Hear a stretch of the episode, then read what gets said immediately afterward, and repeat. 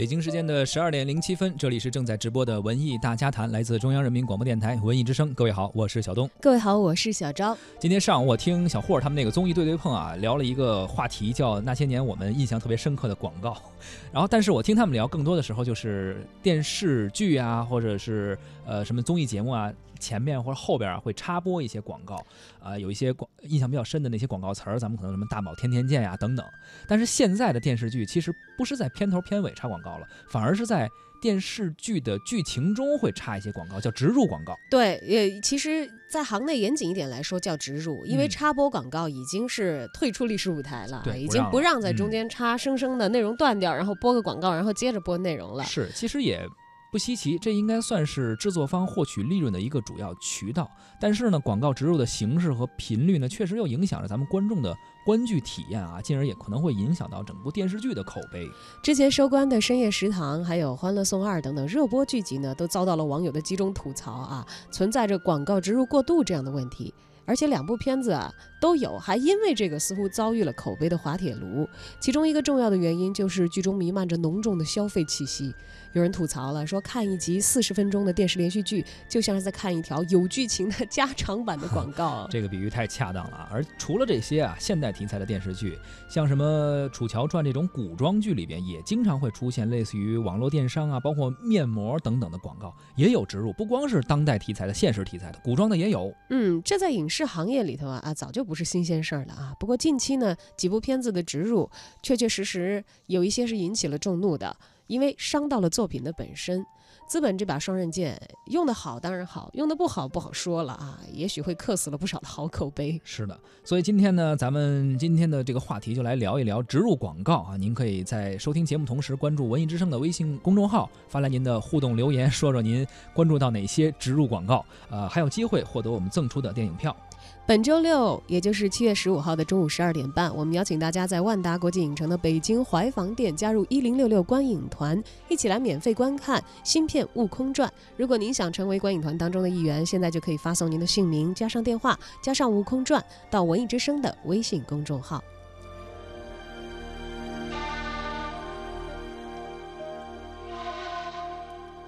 其实呢，只要是看电影或者看电视剧啊，植入广告肯定是一个绕不开的景观。呃，最近我正在看的一个热播电视剧《我的前半生》，其实可谓说好评啊和收视率都还是不错的。但即便是这样的品质剧啊，也是有一些植入广告的，比如说汽车的广告，呃，矿泉水，包括电脑，甚至还有胃药。呃，这些广告其实观众倒也还能接受。为什么说这部剧的口碑并没有滑铁卢呢？因为它植入的方式还算是。比较低调吧，尽量的削弱它的存在感。嗯，呃，也有可能是比以前的。上映的那一段时间叫《深夜食堂》《欢乐颂二》，和他们相比，就那两部太明目张胆了。所以现在现在你植入的稍微低调一点，观众基本上还能接受。对，我觉得其实作为一个电视剧观众，我最接受的广告是那种好像融广告于无形，你你觉得对没有违和感，然后你又把它记住了的。当然，像这样的例子，如果要举的话，应该也是有，只不过是没有那些尴尬的例子那么多而已。是是是，因为如果是融广告于无形，你可能就印象不会很深刻，所以就不一定能够记住。嗯，我以前。在上课的时候，上大学的时候，我们老师举过一个反例，嗯，说这个广告啊，其实起到了很好的这个扩散效应，大家都有印象。哎，但是呢，它的口碑却是反向的，并不好。啊，天下无贼当中，宝马的广告有一个植入，刘德华开着那宝马出小区，说：“你以为开好车的就是好人吗？” 据说后来弄得比较尴尬。这个相当于你说这品牌美誉度不是起了反作用？对对对，它口碑。这个确实，当然大家都记住这句台词了，这就到处说。对，但是这实际上对于品牌的美度来说，这算是一个反例了，做的不太好哦。那么下面呢，我们也来请出文艺大家谈的媒体观察员尹航啊，呃，因为他呢是长期在影视行业从事制片工作的，专业。负责 这个植入的事儿，对，所以到底好不好？我们可能观众有自己的角度，我们觉得不好，但是也许广告商还有这个电影的编剧导演啊，他们也有自己的角度。也许我们认为不好的，人家觉得不错 啊。所以这些好奇呢，都请尹航来为我们解答：植入广告到底谁说了算啊？导演、编剧，还是说要听厂商的？我们来听听一听尹航的说法。说一个应该大家特别好奇，但是又比较敏感的话题啊，就是这个植入广告到底谁说了算？呃，实际上这个问题它是没有标准答案的，啊，它在不同的情况、不同的剧，啊，它都会呈现出不一样的博弈和角力，导致最终，呃，给到观众嗯不一样的呈现和表达。嗯，如果我们是站在合同角度来看的话，那么甲方是赞助商，乙方是偏方，甲方付钱啊，提出要求，乙方达到要求，提供服务啊，那可能这个很简单，那就是品牌商说了算。但是影视剧创拍摄，它毕竟是一个创作的过程，呃，那么这个创作的过程当中，它有很多的不确定因素。所以我举例来说，有一种可能就是前期这个植入创意经过几轮的沟通和磨合啊，已经达到了一个片方和品牌方都比较认可的一个平衡的状态。但是等到实际拍摄的时候呢，这个剧本进行了调整，对吧？我们经常听说很多剧一边拍一边写啊，等等等等，这个一边拍一边改啊，等等等等，它的确会有这种情况出现。那那可能他改了这几场戏或者这几页纸，他刚好就。就是植入广告涉及的那几场戏，那么在这种情况下呢，就需要紧急沟通、紧急开会、紧急改，那么这个筹准备的时间就不太充分啊。那么这个创意拿到现场之后呢，这个导演啊也要再看一下修改后的内容，那么演员也要再看一下你给我加了什么词、改了什么词啊，你又要让我用什么道具啊，对吧？你这你是让我喝一口啊，还是让我用一下，对吧？对吧？那么。有的时候呢，可能导演腕儿比较大，这个呢，导演的话语权就大一些。有的时候呢，这个演员呢是大咖，那么演员可能对这个商业合作有一定的啊戒心啊，有一定的这个要求啊，等等等等，他们呢就话语权又大一点儿。所以每一个植入广告的创意，从最初的设计完稿到最终的呈现，它是经过了非常多的。调整的呀，有一些人为的和偶然的因素在，啊，当然这我我也这也是我觉得为什么植入广告的这个创意最终拍摄出来之后，往往会被大家吐槽。嗯，最初的创意啊，它还是来自于品牌商，来自于赞助商的这个市场部门。市场部门的人，呃，术业有专攻，他们研究的是自己的产品，研究自己的品牌，啊，做市场调研，然后受众分析。他们并不是学表演、导演、学制作、学剧组出身的，所以他们在进行植入广告创意的过程当中，往往跳不出来硬广的思维，就是。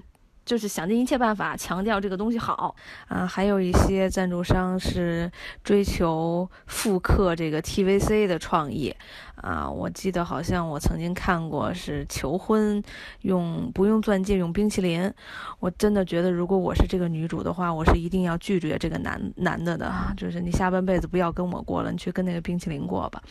就这个植物是。给这个人物这个动作是完全没有动机的，你说你硬要拿冰淇淋求婚也不是不可以。比如说，有可能当时我跟这女孩好的时候，就是一个呃一个冰淇淋定的情，那你。在求婚的时候，就不要去模仿真正拿钻戒求婚的那个情境，你就去百分之百复原曾经你跟他好的那个情境，啊，你这个时候再拿出一个冰淇淋，啊，然后用蒙太奇的手法，不同时空的进入进出，然后完成这个求婚，也完成这个植入，他还挺有艺术感的，也不是不行，但是就是你要给。每一个人物的动作一个动机，这个真的就是涉及了一些剧作创作的一个专业领域的能力，但这个往往都是很难达到的，嗯，所以很多赞助商这个牺牲了美誉度，或者说是宁愿去追求槽点效果啊，然后为了达到这个传播啊，然后被网友吐槽等等，我觉得这个本身是一个弊端啊，一个品牌无论呃你在一个。宣传过程当中有多么追求这个传播度，有多么追求阅读量、被观看量，还是不能以牺牲品牌美誉度为前提呀？从长远角度来看。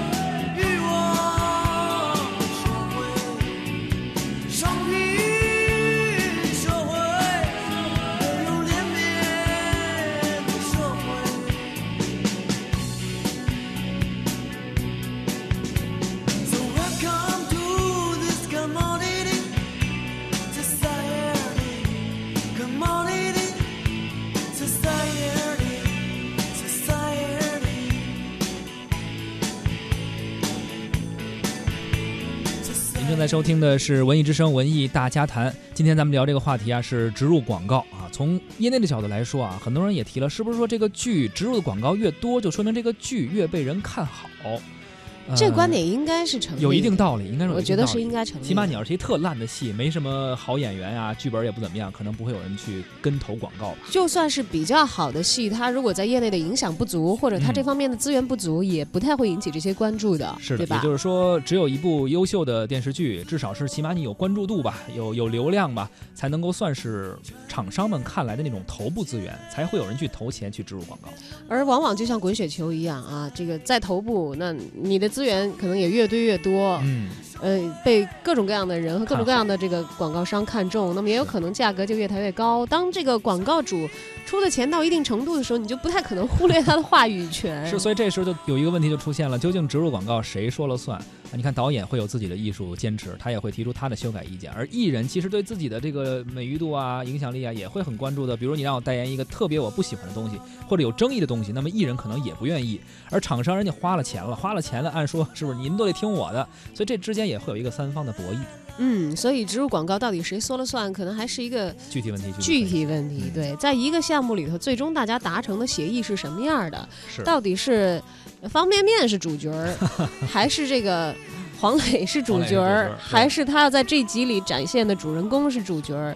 这就他们自己创作方和广告方商量着来。需要一个博弈的过程，但其实还是，如果大家互相尊重的话，我觉得还是可以做好的吧。毕竟现在植入广告应该算是一个比较主流的趋势，现在很多人很多呃品牌都是愿意用这种软植入的方式插入，那它其中肯定有一些优点，我们也不妨来分析分析啊，比如说。呃，植入广告的性价比可能会高一些。你说你要真的拍一个 TVC 广告，第一，请明星、请艺人的钱，再加上你得请一个剧组，就专门为你这个设置。而你在电视剧套拍进去植入的话，相当于这些剧组的钱呀、演员的钱，你可能就会少出一些。就算是多出，我觉得他也不会说是多过对于你要去购买电视台的非常黄金的广告时段这个投入。第三个就是你说这个还有一个平台的费用，电电视剧实际上播出的时候就已经替你把平台的费用出了，不用你再单独买时段了。这应该说是它比较大的一个优势。嗯，至少我们业外来看是这样吧？啊，具体的肯定有不自己不同的谈法，还是在不同的项目。再加上你想，如果你看电视的。看电视剧的话，一集完了，中间播的广告，你可能会换台，或者这个时候是你去，呃，什么吃点零食啊，然后上个洗手间的时间。而植入广告，你永远不知道它什么时候出现，所以它可能有那种，呃，无形中就让你灌输到了你的这个大脑中。其实，如果来回看啊，在广告植入的历程当中，它究竟带来过什么样的影响？其实，早在二十世纪的三十年代，在美国的一部电影里头的植入广告就曾经引发过风波。嗯，当时是有一位。男主角当时那个年代有一个比较特殊的背景，那个时候男人呀穿这个衬衫里边都愿意穿一背心儿啊。现在咱们可能有人也愿意这么穿，还有人这么穿。那但是在二三十年代的美国还是风潮是吧？对，那个时候当时有一部电影，这个主演啊男演员直接脱掉衬衫的时候，直接露出了自己的胸膛，就没有露出这个背心儿。所以当时说，哎呦，这还能这么穿？这个男性的魅力就展示出来了。于是就说明什么意思呢？当时就是很多人看完这个电影之后，就都里边不穿背心儿了。他倒不是一个说是广告，但是他能够呃证明说一个电视剧影视。剧里面的内容确实能够影响到当事人的审美和文化生活。呃，当然了，你要看是谁啊。这个电影是一夜风流，这演员是非常非常之多的人都很迷的 克拉克盖博。如果换成一个胸肌不太好的，我觉得这事儿也两说。影响不了。哎，所以这就是为什么人家都要植入广告，要找头部资源嘛。对，这这些天其实大家在说广告的时候，也有很多人翻出了咱们中国的影视剧植入广告的历史啊，说其实咱们起步也挺早的。呃，二十世纪九十年代初期，编辑部的故事里头就有植入广告，也有广告。对，据说是那个当年的一个。矿泉壶，不知道这产品和这公司还在不在啊？啊啊啊！可能当时人用，现在咱们好像不用了，都直接喝矿泉水了。对，一度引发过这个产品断货这样的热销的盛况。那还真是自此呢，啊，影视植入就逐渐成为了一种新的广告营销的手段了。有的是在台词儿里，有的是在道具里，有的是在置景等等方面展开。其实你要说编辑部的故事，还后来衍生出了电视版的广告。嗯，还想葛玲嘛？那个，就他其实是尽力在还原那个电视剧的场景，去放他的这个。个商品，但是那那属于硬广，对另说。印象很深刻。不同的一个类别，但是也看得出来，早期编辑部的故事由于够火吧，它是当仁不让的头部资源，确确实实跟这个广告有着非常密切的联系就是了。没错，包括后来我们看到的，呃，应该是去年吧，老九门还特意弄了这种古装里边的广告，就植入了一个像小剧场一样，还是那些人去演，然后演的也跟那个电视剧里边的剧情一样，人设也一样，但是说的却是一个广告的事儿。呃，这个也当时达到了一个算是比较好的效果吧。呃，包括像咱们看的综艺节目《奇葩说》，当时高晓松有自己非常幽默的口吻啊，呃，说到一些他的赞助品牌，哎呦，马东花式打广告简直一绝，也也有是吧我觉得别人就比他尴尬很多，嗯但是像他们因为设计的那个套路啊，很巧妙，嗯。所以你你会觉得啊，广告来的猝不及防，但是你可能就是会心一笑，你并不会觉得它非常的尴尬。是，所以说植入广告也是有它的技巧和艺术的啊。但是艺术归艺术，呃，该有的监管还是要有的，毕竟它还是一个广告嘛。嗯，那么随着影视行业逐渐向着成熟发展啊，我们也看到这个从业的人员也趋向于理性。当然，整体的环境你要让它这个避免滑向一个不可控的一个程度的话，行业监管是绝对不能够缺位的。是的，像曾经有这个韩剧。就因为植入广告太多，被观众这个投诉，嗯说这个广告简直太扰乱剧情了。哎，这是国外的例子，包括日本啊，它也有更加非常严格的监管吧。呃，电视剧中不能够出现植入广告，广告商对于电视剧进行赞助之后，也只能是每集播出一半的时候出现一下品牌的名称，而镜头实际上要尽量回避对广告品牌的展示的。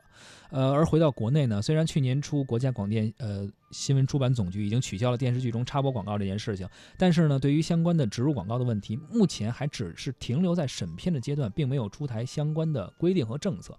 其实确实是这样，你说植入广告算不算广告？从广告法的角度来说，从现在的规定来说，它其实不算是那种呃 TVC 广告一样的专门的广告，但是它起到的效果却呃不亚于那个 TVC 广告的效果，所以这个时候可能也需要一些政策和一些监监管的明确的条例吧，对对当然这个都是相辅相成的。有一些你你现在来看植入广告，虽然你你往前倒它的历史可能会很长，但是整体来说，它进入到一个市场化、行业化运作，时间还比对对咱们国家嗯来说还算是比较短的时间内的一个东西。是的，所以不管是市场也好，还是监管也好，都在进步的同时同嗯步成长吧。不断的进一步完善吧。